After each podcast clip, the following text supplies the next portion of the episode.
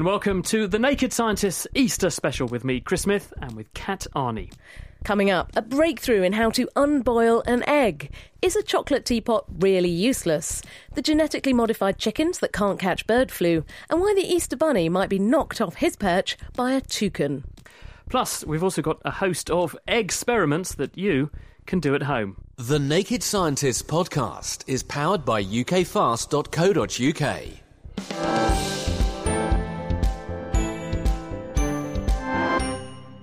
To start off, one of our producer Georgia's favourite Easter traditions is to draw happy faces on her soft boiled eggs before ruthlessly decapitating them and dipping toast in their brains. Yum yum. Now, the familiar change that takes place when we boil an egg, that runny white going rubbery and becoming white, it occurs because heat causes the proteins that make up the egg white to change their shape or do what we call denature. Now, University of California Irvine scientist Greg Weiss has found a way to reverse this process, or as he puts it, unboil an egg. And this could be very useful for mass producing proteins that we need to study or for medical uses. We didn't originally set out to unboil eggs. Originally, I just wanted some way of untangling proteins that get mashed together and uh, folded up. So I was in the lab one day and we had this new method of, of yanking on the protein chains and, and, and forcing them into their correct shapes. And I realized that no one on the planet would believe how cool this was until I could demonstrate this on a problem that everyone acknowledges as hard. And that suddenly I realized that egg that I had for breakfast would be perfect. First of all, tell us what is a protein and why is this important? Okay, proteins are the workhorses of your cells. They're the things that make you do the things you do, that raise your arms, that provide the muscles, that run around the body and do all kinds of things. And those proteins are absolutely fascinating little machines that scientists like myself want to study. So when we get when we start looking at them in detail and, and start examining their functions and how they work, oftentimes we have to produce them in big quantities because only small quantities are available inside the cells. So we produce a big batch of these things and start examining them in detail. But the problem is when you're making this big batch of stuff, it's kind of like making a big batch of chocolate chip cookies or something. It doesn't come out the way the small batch did. They come out messed up, tangled together, just like egg whites after you boil them. So when I do boil my egg, the runny stuff, the white, becomes white, doesn't it? So, what's actually happened to make a cooked egg go white like that? The boiled egg, proteins inside the egg white are slipping apart. And so instead of being like neatly folded up sheets, let's say just, you know, sheets that you would put on your bed, instead of being nicely folded, they get thrown around the room inside the eggshell. And uh, you get a big pile of them that are all tangled together. And that tangled mass appears white to us. But the bottom line is that the proteins that were in the egg white when it was in the runny, uncooked state are now in a very different shape and state once we have they boiled are. the egg. Exactly. the pun didn't escape me there, Greg. Sorry. So what has what has happened? So the proteins get tangled together, and then that's what appears white to us. In that state, though, of tangled up, those proteins are useless, and you know that because even if we fertilize the boiled egg, nothing would happen, right? So those uh, it, when proteins are tangled up, they're not in their natural shapes and they can't do their natural functions. And um, we needed a way of getting them out of that tangled up shape so that we can look at them in greater detail uh, in laboratories like my own, which focuses, for example, on cancer research. So how did you get the egg to unboil itself then? Okay, we started with eggs that were purchased from the local grocery store brought them home, um, and then uh, separated out the yolks from the whites using, of course, Julia Child's classic methods. Boiled the egg for a good 10 to 20 minutes, so a really long time. So these were hard boiled eggs, like hard, hard boiled eggs. And then we took the hard boiled egg, dissolved it in a chemical called urea. So, urea is this fascinating chemical that gets into the protein tangles and starts breaking apart the little tiny contacts they have with each other. At that point, the proteins are still totally useless. They're like a tangled mass of, of sheets that have been thrown on the ground. We then put them in this special device called a vortex fluid device. The proteins are subject to tremendously high shear stress as they're whirled in a uh, tiny mini centrifuge. And in this shear stress, the proteins are pulled and unpulled like rubber bands. And then spontaneously, they start folding up into their correct shapes. So when you put them into the laboratory equivalent of a food mixer, a centrifuge, essentially, uh, you, are putting them under a shear stress. You're, you're pulling on the proteins, and that makes them sort of untangle, unthread themselves from this bundle that you had before. And then they're given the opportunity to put themselves back to the shape they had before we boiled the eggs. That's correct. And how do you know that the proteins do go back to their oh, egg unboiled state? Yes, good question. So there are, are, a very large number of proteins inside an egg white, but we examined the abilities of one protein that's a champion at chewing on any bacteria that happen to get past the eggshell. And normally, after you boil eggs, this protein is totally messed up. But after our unboiling experiment, the protein returns to 80% or so of its normal activity. And w- to demonstrate that, we basically fed it these bacteria cells and then watched it chewing on their cell walls. Goodness, so that suggests that it would actually work for a whole range of different proteins in the egg, but then also potentially other tangled up denatured proteins in other circumstances, yes. in the laboratory, for example. Yes, that's precisely what we want to do is to apply this now to proteins that are associated with cancer, proteins that we'd like to use as flags for cancer to develop better diagnostics, proteins that we want to study their structures and understand how mutations to these proteins drive cancer and drive tumor formation. And does it work on chocolate eggs? You're the very first person to ask. I'm tempted to go back to the lab right now, but that's only because I just want to purchase a large amount of Cadbury eggs and claim that it's a lab expense. Sounds like a very fun experiment. Greg Weiss, unboiling eggs, including possibly chocolate ones. And on the subject of experimenting, over to Kat. I've come over to our experimenting table where I'm joined by Georgia Mills. Tell us about our first experiment. Well, this is a way to tell if your egg has been cooked without having to smash it open and potentially get raw egg everywhere. So, what have we got here? We've got two eggs on the table. They both look exactly the same. Is one of them cooked and one of them not cooked? One of them has been hard boiled for six minutes, and the other one is complete fresh from the chicken. How do we tell the difference between the two? What I'm going to do is I'm going to spin both eggs around on their sides on the table really quickly. I'm going to put my finger on to stop them and then take it off again straight away. Wow, one of them has stopped dead, but one of them weirdly has started rotating again. So, what's the difference between them? Well, the one that kept moving, that's the raw egg. And what happened there is that the liquid inside kept its momentum even when I stopped the shell. And then when I let go again, the momentum caused friction on the inside of the egg and started it moving again. That is pretty cool. I mean, if I ever have an egg based dilemma in my fridge. But is there anything else that we could use this kind of knowledge for about momentum of fluids? Well, it's interesting because this is exactly what causes you to feel dizzy when you spin around because the liquid in your ear keeps its momentum even after you stop. And it's really good to use this for when you're thinking about transporting liquid as well. If you have one big container, the liquid inside will keep its momentum and slosh up and down and cause things like lorries to flip up on their side. But if you have small compartments throughout the lorry, this will not happen so much. So I don't have a handy oil tanker, but we do have some eggs, and I think I will pick the hard boiled one for my tea. Thanks very much, Georgia. Kat Arney and Georgia Mills. You're listening to The Naked Scientist with me, Chris Smith, and also with Kat Arney. And this week, chickens, eggs, and chocolate abound in our Easter special. Now, chocolate eggs are traditionally distributed by the benevolent Easter Bunny, but there's one big problem. Where would a rabbit find an egg? They certainly don't lay them, but why not? Graihagh Jackson took a trip to London Zoo to find the answer.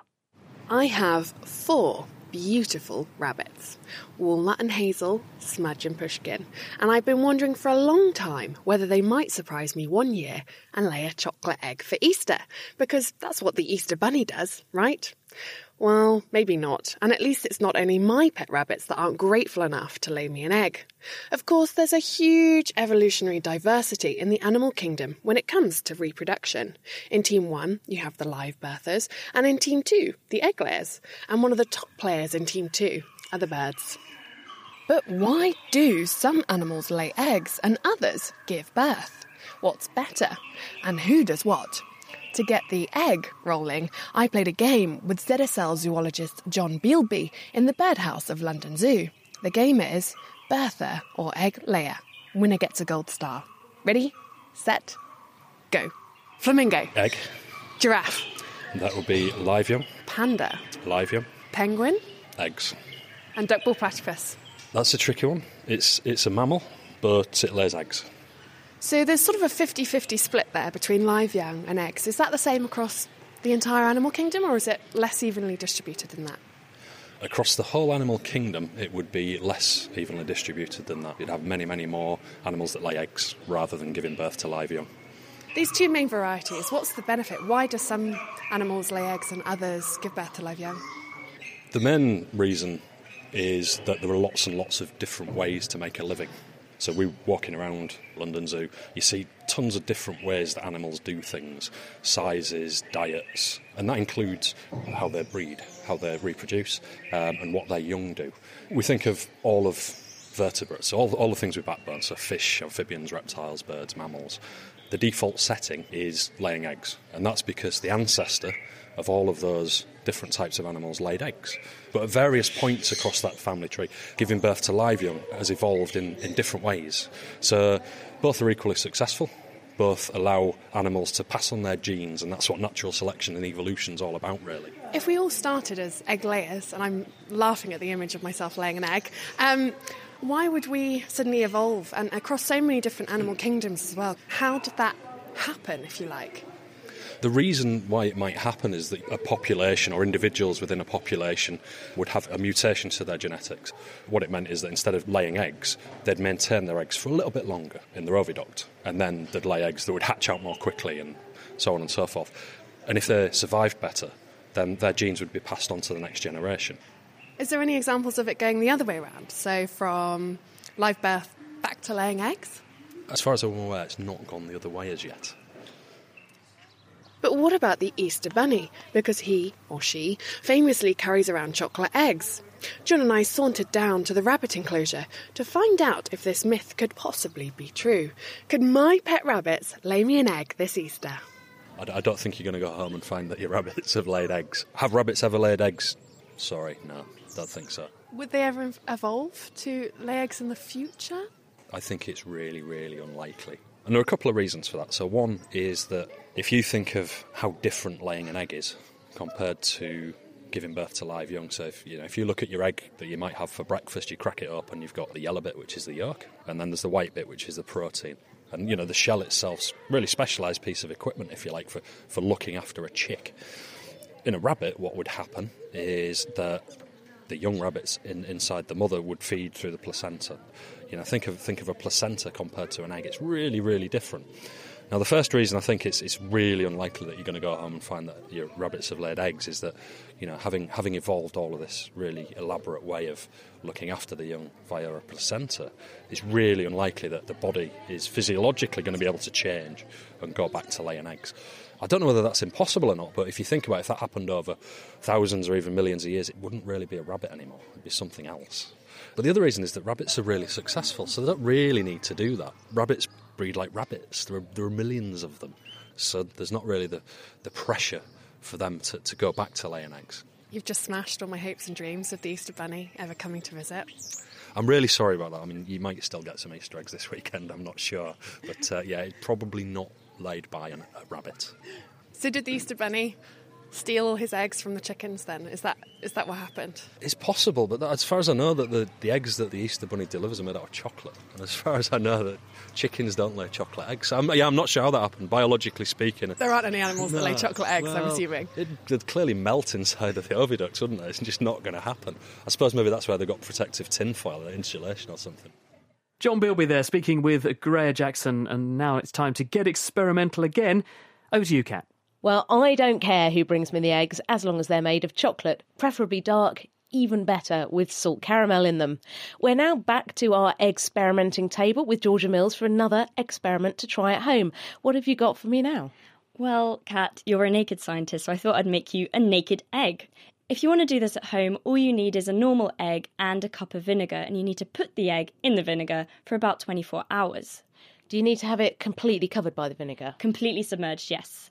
And I made one earlier, and I've got it in this small container here. So if you'd like to open it up and look inside. Okay. Ooh. Okay, so, ooh, right, straight away, I've got the really pungent smell of vinegar in my nostrils. There's all this kind of weird foam, kind of scummy foam on the top, and I can see bubbles all over the egg, all over the eggshell. Right, I'm, I'm going in, I'm going to pick it up. Ah, vinegar everywhere. Ooh, right, it's egg shaped. It's a rather anemic egg colour, but it doesn't feel like an egg. This is all kind of squodgy and soft. It feels almost like one of those kind of gummy toys that, that you used to get. What's going on here? Like I said, this is a naked egg, so it's lost the hard part of its shell. And this is because vinegar is an acid, and the shell is made of calcium carbonate. And when these two go together, they make a reaction, which creates carbon dioxide. That's the bubbles you saw. So the carbon dioxide explains the bubbles, but what about that weird soft shell? What's happened there? Well, a shell is made of this calcium carbonate scaffolding with the egg membrane inside it. And what we've done is we've taken away that scaffolding because it's reacted with the vinegar to form calcium acetate, which is dissolved in the rest of the liquid, leaving behind this squishy, gooey membrane. I guess if chickens are making these hard calcium carbonate eggs, they must need to have a lot of calcium. Do they eat chalk or something? As far as I know, they don't eat chalk, but they do have to eat a lot of extra calcium. And in fact, when birds themselves are ovulating, they tend to borrow calcium from their bones. You can actually tell what gender a bird is, or even a dinosaur, because they are ancient birds, really, just from looking at their bones. When I went to the Natural History Museum to meet Sophie the Stegosaurus a couple of weeks ago, yeah, the person who was working on her bone said, "Oh, we we can tell that she wasn't ovulating because she didn't have those characteristic signs." So fascinating stuff. But uh, meanwhile, I've got one hard-boiled egg for my tea, and you know what, Georgia? I don't think I'll have that one, thanks. That's one for me then. Thanks, Kat. Thanks, Georgia. Now, where would Easter be without chickens? There are something like 30 billion of them on Earth, and with these sorts of numbers, bird flu is a really big concern. Not only can it wipe out a farmer's livelihood, but it can also spread to humans and cause a pandemic.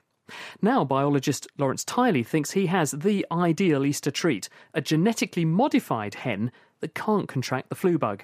At the moment, they are a rather alarming green colour, but he's working on that.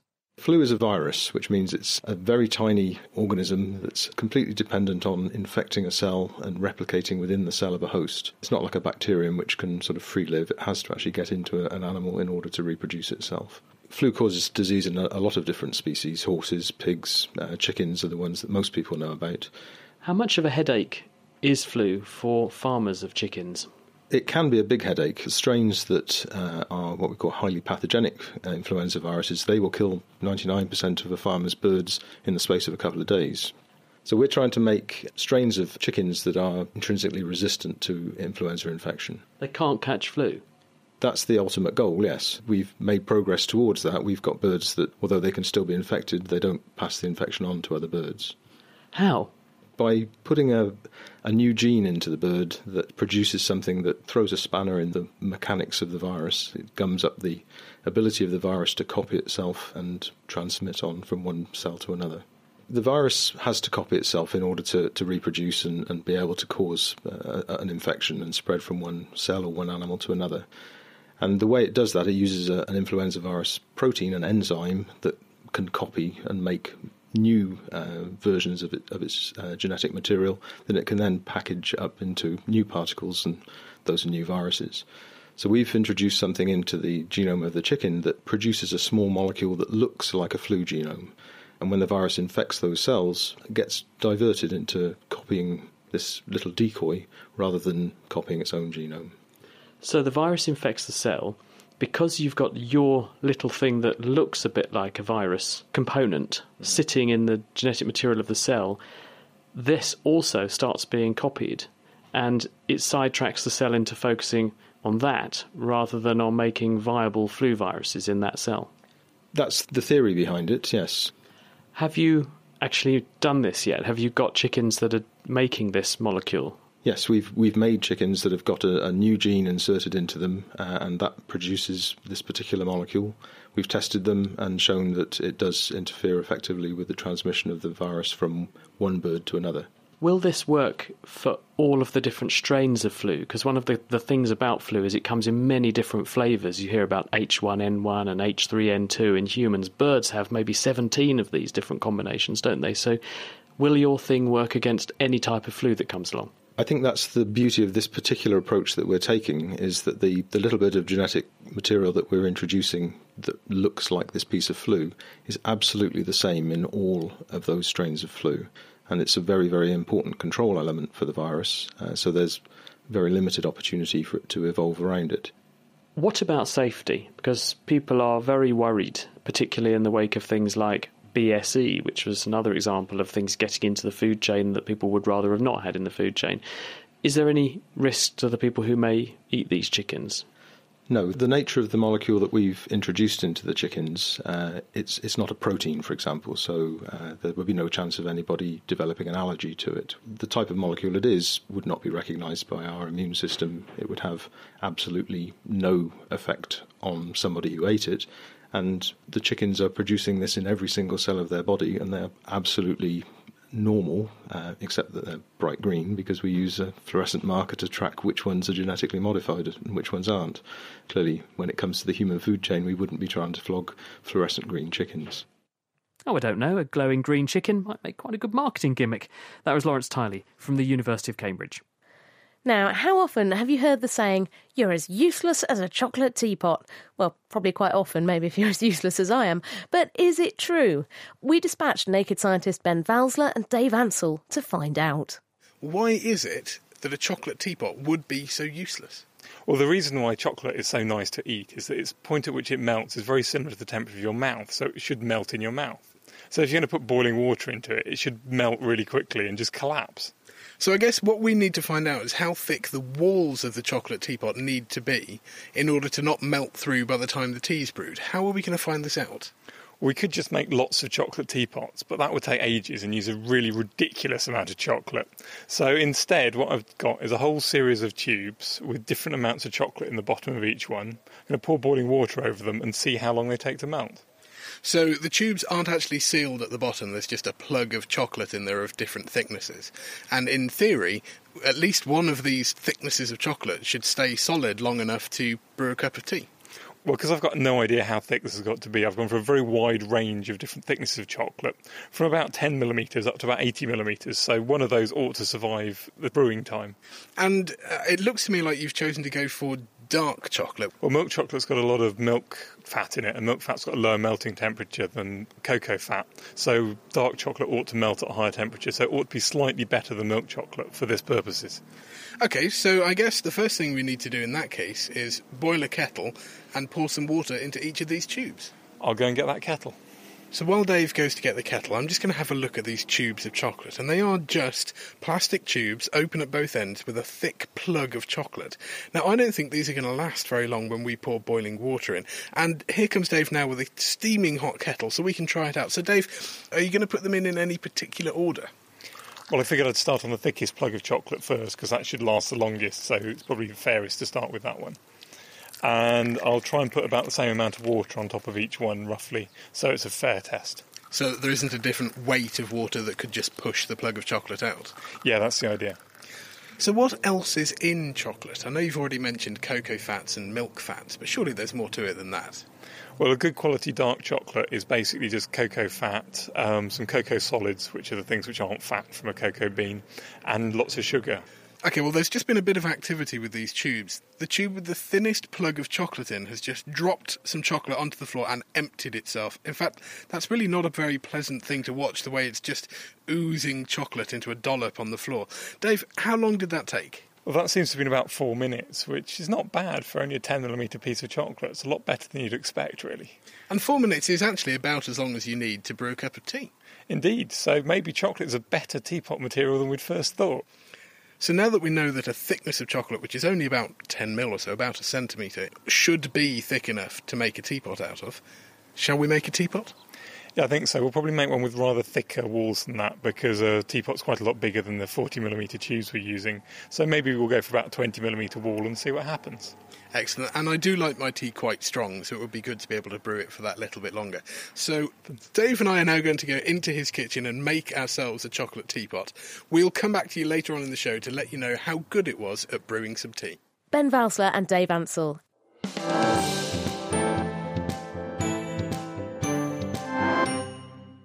A key symbol of the Easter holidays is resurrection. Christians may celebrate a famous resurrection on Easter Sunday, but according to the Bible, Jesus definitely wasn't brought back to life by dunking him in water. However, that's exactly how a new breed of preserved vaccines and drugs are resurrected after being held in suspended animation in a special sugary glass. It's a discovery that could revolutionise vaccine delivery across the world. I spoke to Cambridge based scientist Bruce Roser to find out how his technology works. All vaccines and many drugs are stored in the refrigerator. Absolutely have to be stored in the refrigerator because outside of the refrigerator they're unstable. This is particularly true of vaccines and particularly a problem with vaccines because they have to be shipped all over the world to uh, remote places uh, without access to refrigeration. It's an enormous job for the WHO to put a line of refrigerators all the way from the factories in the west to remote towns in Africa, say. That's the problem. How do you stabilise vaccines and other drugs so that this is not required? Where did you look to for your inspiration? The inspiration uh, came out of the blue. I was asked to make a presentation at the Royal Society, and um, one of my problems was that the reagents I was using were very unstable. And a colleague suggested to me that I read a paper about how to address unstable proteins with a simple natural process. So I read this up and I discovered these living organisms called anhydrobiotic organisms uh, that were able to dry out during a drought uh, and then come back to life again when water was added back to them, even after a hundred years. These are things like the resurrection plant. And there are also some animals that do this. And of course, for example, baker's yeast. You can buy that as a dry powder in the supermarket, add water to it, and it comes back to life. Very appropriate if anyone's been making hot cross buns this weekend, exactly. I suppose. Exactly, yes. Tell me a little bit more about what's going on in these organisms to enable them to preserve themselves for so long. When I started to study this issue, two things that were noted by previous people were one that um, these organisms could dry out and come back to life. And the second is that they contained a lot of a very unusual sugar called trehalose. Being completely innocent, I thought, well, obviously trehalose causes this phenomenon. Whereas almost anybody else who knew anything about it said, this is much too complicated a process for it just to be due to a simple sugar. But uh, I did some experiments and found that this simple sugar would exactly replicate what was happening in these uh, organisms. And it turns out that the process uh, is, is very beautiful and very simple. When you dry these organisms, all the sugar that they have inside their tissues doesn't crystallize as the animals dry out, the way normal sugar crystallizes, but it becomes more and more viscous, like honey, uh, which sort of turns into a thick syrup. Uh, and then, as you re- remove more and more water, uh, it gradually solidifies into um, what's called a glass. And these glasses are made of sugar so that they they dissolve very easily in water. The molecules that were floating about in these organisms while they were alive become trapped uh, in this viscous sugar solution and eventually in the glass so that they can't move about, they can't interact with each other, and therefore they can't deteriorate. So they're trapped in uh, suspended animation, if you like, in the sugar glass. It's a wonderful image of all these little molecules just trapped forever, almost like Han Solo frozen in, in time Exactly, in his carbonite. exactly. A better principle is probably some of the living insects that you see trapped in amber. This all happens at room temperature or above. You don't have to use any freezing at all. And of course, that's why it's so valuable for vaccines in the developing world. If all you need to do this process is some molecules, some living things, and some sugar, does it work for everything? Could you could you make it work for any vaccine you wanted? Yes, we've done about um, I think it's about 20 vaccines, and it works with all of them. We don't have much doubt that uh, it'll work with anything that's given to us. We've heard so much in the media over the past year about the Ebola outbreak in Western Africa. Do you think that potentially Ebola vaccines could be preserved in this kind of way too? From what I know about Ebola vaccines, they are the sort of vaccines that we've worked with before, with which the technique works perfectly.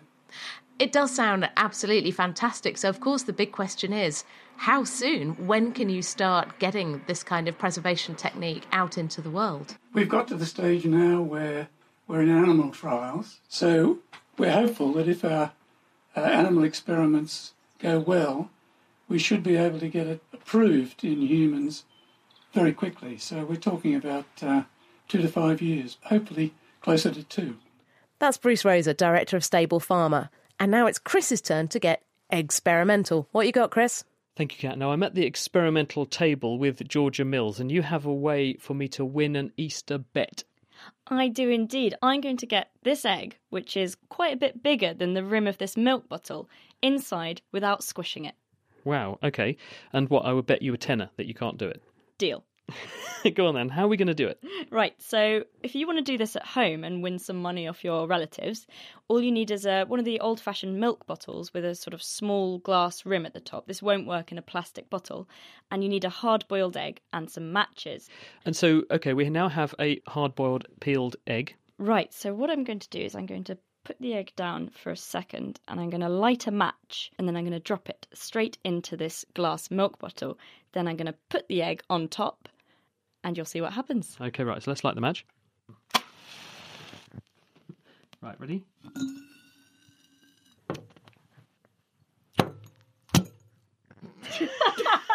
oh, fantastic.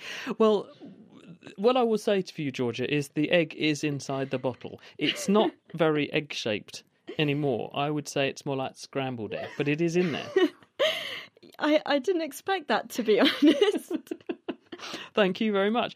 Okay, so what what has happened? How did the egg miraculously get uh, drawn straight into the bottle? Because literally, we put the egg on the top of the bottle, and then there was almost like an explosion, and it went straight in well, the key was in the matches, and what the matches were doing in this milk bottle was heating up the air inside.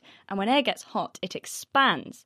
So, what happened there was that this hot air expanding was being pushed out of the bottle. There wasn't enough room for it there anymore, so the pressure inside was temporarily higher. Now, when we put the egg on top and then the matches went out, the air started to cool down again, which means it contracted. As there's now less air in the bottle than there was before, this means that there's really low pressure inside the bottle, where the pressure in the outside of the bottle is the same as normal, so it's much higher, pushing the egg right into the bottle and then creating this lovely omelette. And where is this sort of relevant? Because, yes, I can understand the principle and it's a useful bit of physics, but is this relevant to everyday life? Outside of winning bets, it's really interesting to think about the amount of air pushing down on us all the time. Each square metre has about the equivalent of a double decker bus of air pushing down on it all the time. The atmosphere is extremely heavy. Well, I'll grant you this, Georgia. Uh, I think I think I did sort of lose the bet, but some of the egg did break apart when it exploded on its way in and has landed on the table. So shall we call it a fiver? Sounds fair to me. Georgia Mills, thank you very much. Kat. You're listening to The Naked Scientist with him, Chris Smith, and with me, Kat Arney.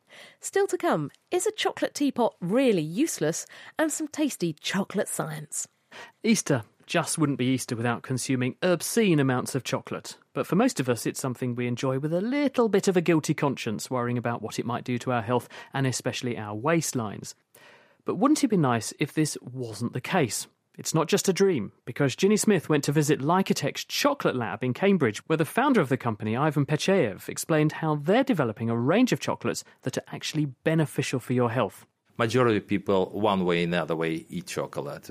It's a treat most of people love basically. And we want to not to change people introduce something they don't know it's something different or a few people eat it. Whatever the reason people do go for chocolate now i've heard a lot about kind of health claims around chocolate particularly dark chocolate that it's really good for you in all these different ways. What is it in chocolate that gives mm. us those benefits? We identify a number of active molecules which really responsible for certain health benefits. And the, it ranges from neurotransmitters, which are present in, a, in, in the chocolate, to caffeine. And in the last 20 years, main attention really focusing on new molecules they found, which have been there all the time, called polyphenols, you know, flavonols. And they're cousins of the same molecule, which is in red wine and the same which in a blueberry. What is it about polyphenols that are good for us? What do they actually do in the body? Polyphenols, it's a type of molecules which is sitting on the surface of the cell membranes because it's a little bit lipophilic and also it's a bit water soluble. So the molecule is both attracted to the fats around the outside of the cell, but it's also soluble in blood. You're absolutely right description because it's sitting on the surface of the membrane exposed to the blood, to the plasma. This is a unique position because actually this is where all drama in the cells happening, where the disease coming. You know, they call oxidation start from outside, inflammation start from outside. It means you need to help cells to control this process. So is it effectively protecting the cell from attackers in the blood? Exactly, because when the cells get attacked by damaging factors, it would protect them. And this has been described in many studies, and we really like these properties. So if chocolate is full of all this good stuff anyway, what makes your chocolate better? We're not really bringing new chocolate. We're not bringing new molecules. We do, we have a technology which allows us to deliver these molecules in very compact form and make them working. Our technology designed to protect these flavonols in a chocolate because actually it's only 1% of flavonols get absorbed to the blood. If we learn how to protect flavonols from the damage during digestion process, we can increase delivery of these flavonols and we don't need so much chocolate to consume. Does that mean you're saying that there is a huge amount of the flavonols already in the chocolate, but we just can't access them because by the time they've got to our stomach, most of it's degenerated and it's not useful anymore? This is exactly what is happening. 99% get oxidized by acidity and bacteria. It means we have very little to, left to absorb. What exactly is it about the technology you've developed that prevents that oxidation process and keeps those flavonols available for us, for our bodies to use? We know that flavonols are sitting within the chocolate crystals. And we developed technology that we can coat these crystals, or some of these crystals, with other active carotenoids, pigments like lycopene from tomato, lutein from spinach, or we're using astaxanthin as well from algae. Basically, they are very similar to each other, but main property of them, they're not just able to coat the chocolate crystals, but they have acid resistance. It means this is what gives us, use them as a protector of flavonols during digestion process. As a result of this coating, we can have a higher level of delivery of these flavonols to the blood. And of course, those carotenoid molecules you mentioned are very beneficial as well. We've all been told to eat more greens and eat more tomatoes because they've got these pigments in them that are so good for us. This is correct. And if you combine the benefit of digestion of these carotenoids together with higher increased level of flavonols, we have a very nice synergetic health beneficial effect. And we really can eat chocolate without feeling guilty about it. Yes, you can eat it and enjoy it. And you can try yourself the taste and we'll see how it tastes. Oh, that would be fantastic. So, have you got some here that I could try? Oh, yes, please do. Okay, so which version of your chocolate is this? It's contain astaxanthin. It's from algae. Make basically food chain all pink. Prawns eat them, you know, fish eat prawns on the krills, and all of them, all these marine species, will have astaxanthin. So it looks just like a normal square of dark chocolate. It's lovely and shiny, and Mm, it's got a very pungent, dark, chocolatey smell. I'm going to try a piece now. And you promise me this won't taste of algae? Mm, no. Mm.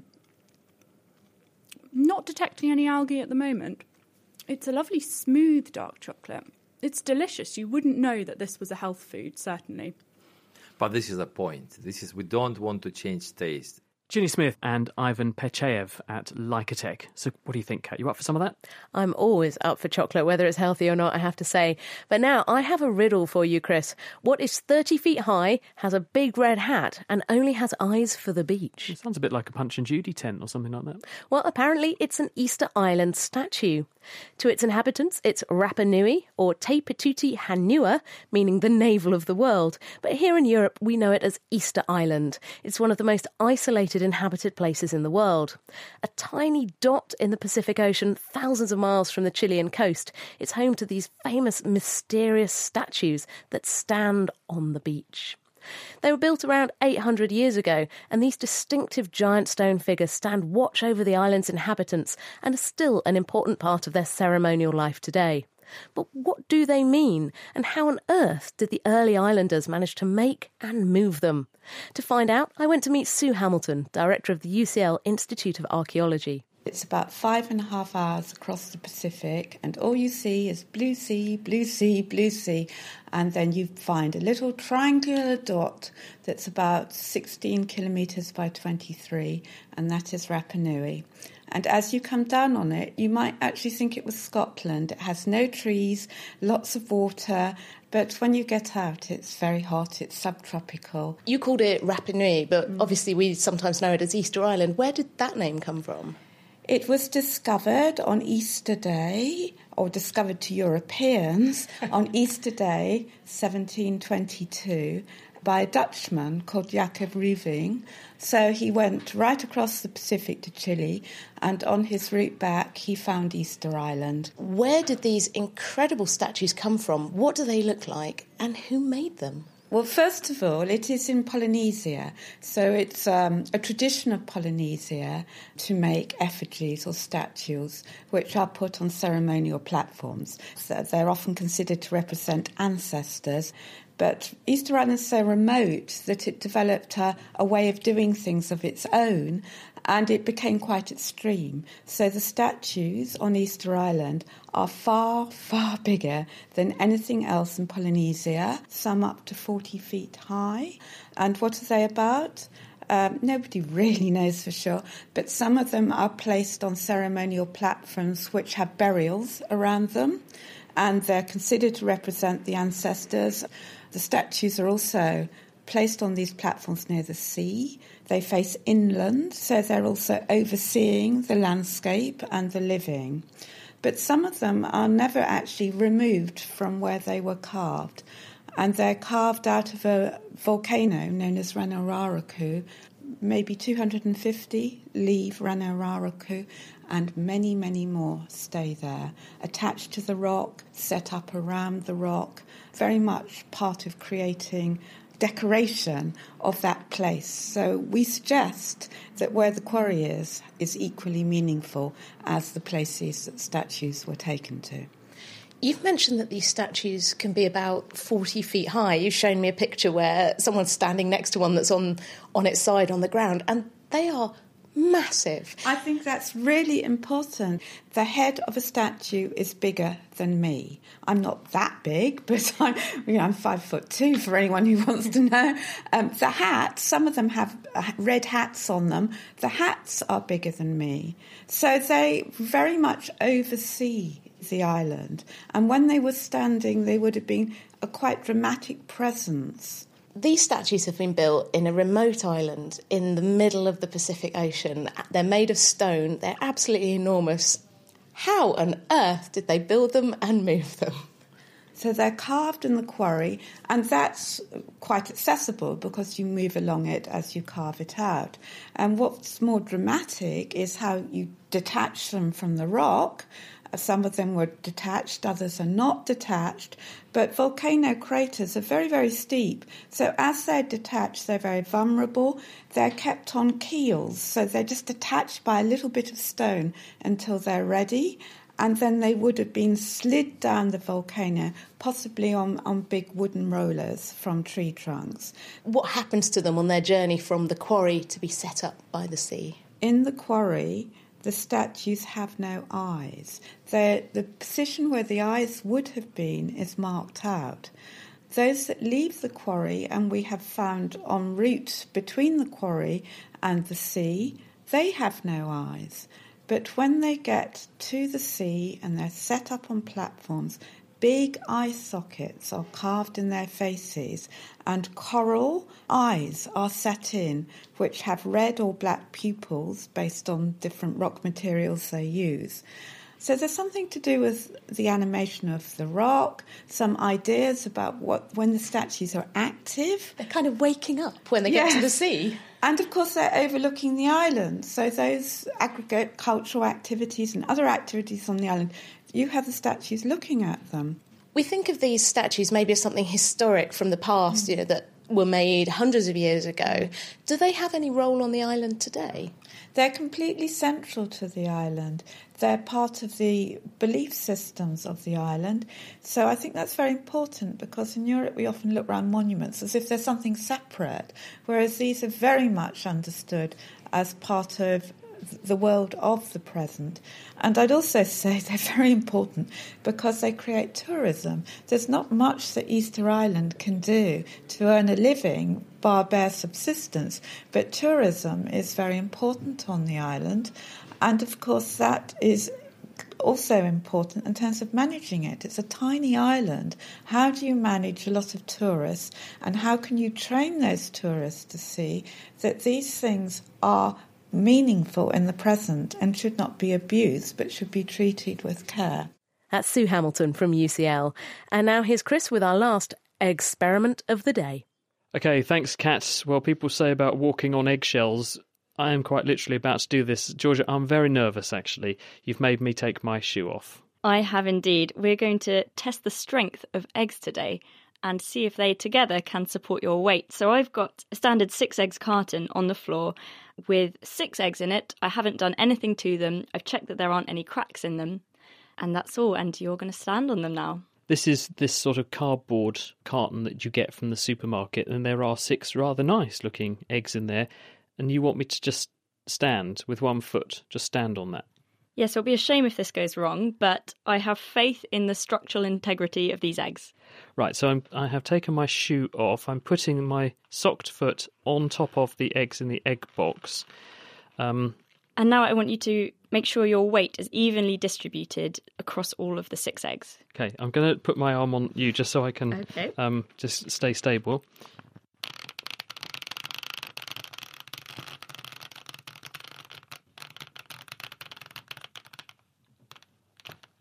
Okay, you wouldn't believe it, and I am very nervous doing this, but I am standing on one leg, on one foot, on a box full of eggs. I am genuinely doing that, and they haven't broken. I'm just as surprised as you, I think. And I am very relieved. I'm amazed, actually. I thought, honestly, I thought that my feet were going to go straight through them and I was going to have a very eggy sock. That's the amazing property of an egg. If we did this on their side, this wouldn't work at all. Do you want to try that, Chris? I'm not doing that, but let's just grab an egg. So th- these really are genuine eggs. They're not hard boiled or anything. I can I can shake it. I can feel the, the sort of yolk and stuff sloshing around inside. So what's special about this that I can stand on it in that way? Eggs have a really good shape for this kind of compression. If you look at them, they're, they're ovals. They're like an arch shape. And we use this kind of shape in architecture all the time. You think about bridges, you think about domed ceilings. If you push on the top of an egg, because it's such a narrow arch, the force is distributed all throughout the body of the egg, meaning it won't break. However, if you put a smaller force on the long edge of the egg, this actually squeezes in the inside of the egg as well, and the eggs are really bad withstanding this kind of pressure. What you're saying is this egg is, because of its shape, when I apply a force to the, the curved top of the egg, basically I'm compressing all of the material in the egg in all directions and it's sort of transferring the force down all of the sides evenly. Whereas if I turn the egg on its side and I were to stand on that, and I'm not going to do it, much to your disappointment, I won't be doing that. But if I were to stand on the side of the egg, then I would be bending the shell a bit, and there wouldn't be that transfer of load all over the egg. It would just basically bend the shell, and, and it's not very strong when you make it stretch, and it's going to bust open. Exactly, which is why when you crack an egg, you do it on the side, you'd never do it on the top. Did eggs evolve to have this shape for that reason? Is that why the egg has got this property to, to stop the chicken literally cracking its own eggs? That's right. So when a mother hen sits on her eggs, the last thing she wants to do is to squish all her babies. So with these eggs pointing upright, it distributes her weight all around. But then when these tiny, weak chickens need to get out, a small force on the side of the egg enables them to crack out of the egg. Well, look from uh, from me here with a very uneggy sock. I'm very lucky to have escaped, and I'm very impressed. Actually, I will be demonstrating that probably to the, my kids again. Georgia, thank you very much, Georgia Mills, Kat. Wow, I cannot believe that worked. Uh, nice one. I think it's time to rejoin Ben Valsler and Dave Ansell for a celebratory brew. Welcome back to the Naked Scientist's Chocolate Teapot Tea Party. Now, Dave, you've made yourself quite an impressive looking chocolate teapot here. Can you run through again how it was made? Well, I first got a stupid quantity of chocolate, about 1.3 kilograms of it. I then got a bowl, filled it to the half full of chocolate, and put a smaller bowl inside to make the gap to put the tea in. And then I made a tube of chocolate by getting a tube of greaseproof paper, sort of plastering it with chocolate and putting more greaseproof paper around the outside, putting that in the fridge and setting it. So that's formed our spout. And how have you actually attached the two together? Uh, I basically just got molten chocolate and used it as a kind of glue, and it welds two together really nicely. Excellent one. Who'd have thought the chocolate would make a good welding material? And I can see also that you have a handle, although knowing that there's over a kilo of chocolate there, I'm not sure I'd trust it. No, I think the handle is there mostly for aesthetic purposes. well, I suppose it's not a teapot if it doesn't have a handle and a spout. So I guess the next thing to do is just find out if we can brew some tea. Indeed, I've got a couple of Earl Grey tea bags here. Lovely. Open the lid, put the tea bags in. There's plenty of space in there. We should get at least two cups of tea out of this. Well, water's just gone off the boil, so let's pour it in and see what we can do. Well, it certainly hasn't melted through yet. I can see that you've even made a chocolate lid. Now, that looks very thin compared to the rest of the teapot, Dave. How confident are you that this lid is going to hold up? The lid is probably the lowest level of confidence I have, I'm afraid, Ben. well, with all that steam condensing on the underside of it, we shall have to see.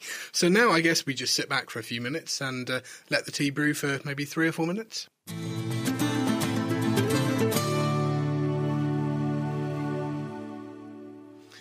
Well, it's already been two minutes since we poured the water in, but unfortunately, we've had a bit of an incident with the lid. Uh, Dave, what's happening? Well, hot air and steam rise, the heat's coming up, then you've got hot steam condensing on the bottom of this chocolate lid, which is causing it to melt. So the lid was very, very thin. I, it was rather an afterthought. If you want to make a chocolate teapot at home, make the lid more than five or six millimetres thick. okay, so the lid has melted through a bit, but the main bowl seems to still be very intact. How does it feel on the outside? Does it feel warm? Still feels cold on the outside, so it seems to be working quite well as an insulator. The, the, obviously, the chocolate on the inside is insulating the chocolate on the outside, so it's not melting. And now, for the moment of truth, we'll try and pour the tea out of the teapot. I am really, really impressed. The spout held firm. It does really look like tea as well. I expected it just to look like a chocolatey, murky mess. And inside the bowl, it's all clearly melted, but it's still pretty much bowl shaped. It hasn't just become a puddle of chocolate. I think what's going on is that although chocolate melts quite easily, when it's molten, it's still got some structural integrity. It doesn't actually slump too quickly of its own accord unless you actually push it or it's trying to support its own weight like the lid was. And chocolate's made out of fat, and fat's actually quite a good insulator. So the molten chocolate was insulating the unmolten chocolate outside, so the outside still stayed solid and it didn't melt. So it's actually a layer of melted chocolate insulating the rest, and this is why it didn't melt all the way through. It's actually done a very good job. Yeah, chocolate is obviously better than you'd expect for making teapots out of. I guess we better try the tea and see if it's any good. So, uh, cheers, Dave. Cheers, Ben. That's actually not too bad, you know. It, it does taste a lot sweeter than I'd usually have my tea, but it's still hot. It's perfectly palatable, and I think we've proved actually that you can make a teapot out of chocolate. Dave Ansell and Ben Valsler. So use the phrase as useless as a chocolate teapot with extreme caution in future. That's it for this time. Thank you very much to Georgia Mills for production. We're back next week with a look at the science of immortality. We're asking, can humans live forever? If you'd like to get in touch in the meantime, the email address is chris at thenakedscientist.com. The Naked Scientist is supported by the STFC, the EPSRC, and Rolls Royce, and comes to you from Cambridge University. For now, from Kat and from me, a very happy Easter and goodbye.